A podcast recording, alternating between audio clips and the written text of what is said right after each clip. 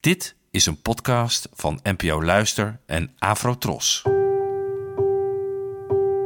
Poëzie vandaag. Met Ellen Dekwits.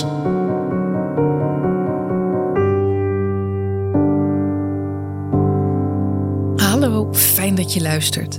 Het gedicht van vandaag heet Een dichter en werd geschreven door de Nederlandse schrijfster en dichteres Annie M.G. Schmid, geboren in 1911 en gestorven in 1995. Een dichter. Piet Pluimers wou het liefste versen schrijven over wat late rozen in de zon. Hij was een dichter en hij wou het blijven. Hij schreef sonnetten toen hij pas begon. Het rijmde ook, maar andere dichters zeiden: Je mag niet rijmen, joh, het is geen gezicht. Je moet zorgvuldig alle rijm vermijden, want een gedicht dat rijmt is geen gedicht. En dan dat metrum, dat is uit de mode. Het mag niet van ral de ral de ral. Punten en komma's jongens zijn verboden en denk erom geen hoofdletters vooral en nooit een hele zin, alleen maar brokken. En rozen mogen wel een keer, maar dan slechts in verband met baarmoeders en sokken en zo dat niemand het begrijpen kan. Het is maar een weet, wij zeggen het je maar even. Piet had het spoedig door en hij zei: Oh. Hij heeft diezelfde dag een vers geschreven, zijn eerste echte vers, en dat ging zo. Ik drijf spelden van wanhoop in de huid van je grutten, wezenloos woezie woezie zeventien, en klaan uit je klukhaar versuikeren bleke bliezen in schedels met spuigaten vol blauw gehakt.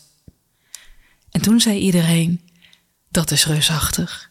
En Paul Rodenko schreef een heel lang stuk in maatstaf om te laten zien hoe prachtig het was. Vooral dat woezie en dat kloek. Alleen Piet Pluimers zelf was niet tevreden. Hij wou zo graag eens rijmen, want helaas, hij heeft nu eenmaal het rijm onder zijn leden. Maar nee, hij mag alleen met Sinterklaas. En hij wou graag één keer een komma zetten. Ach Piet, over tien jaren slaat het om. Dan rijmt men weer. Dan maakt men weer sonnetten. Dan gaat het weer van pom de rom de rom. Ja, vandaag dus even een wat langer gedicht. Gewoon omdat het woensdag is en we daarmee de week doormidden kunnen zagen. Maar vooral omdat dit vers iets zegt over poëzie. Gedichten bestaan natuurlijk uit taal. En er zijn de afgelopen millennia nogal wat dichters bezweken voor de verleiding om via hun vers ook iets te zeggen over taal en dus de verskunst zelf. En dan kunnen er regels ontstaan als: Kijk maar, er staat niet wat er staat uit bijvoorbeeld het gedicht A-water van de Nederlandse dichter Martinus Nijhoff, waardoor je niet meer weet wat waar is. Het is een beetje zoiets als wanneer iemand van Kreta zegt dat mensen van Kreta altijd liegen en je dan niet meer kan besluiten of hij zelf nou liegt of niet. En in de loop der tijd hebben dichters via gedichten regelmatig de poëzie en de modes die daarin bestaan de maats genomen. En dit gedicht van Annie M. G. Smit is een van mijn favoriete voorbeelden daarvan. Ze maakt hier de hermetische poëzie van de jaren 50 belachelijk.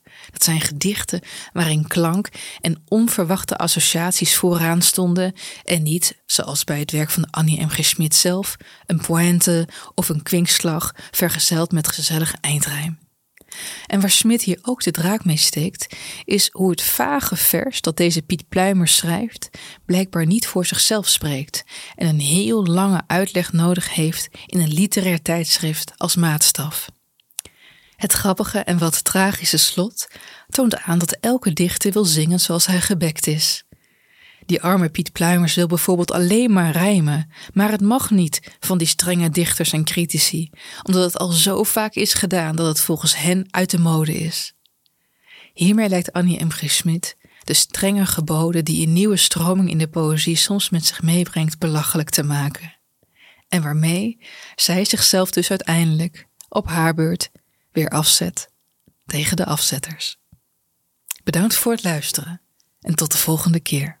Afro Tros, de omroep voor ons.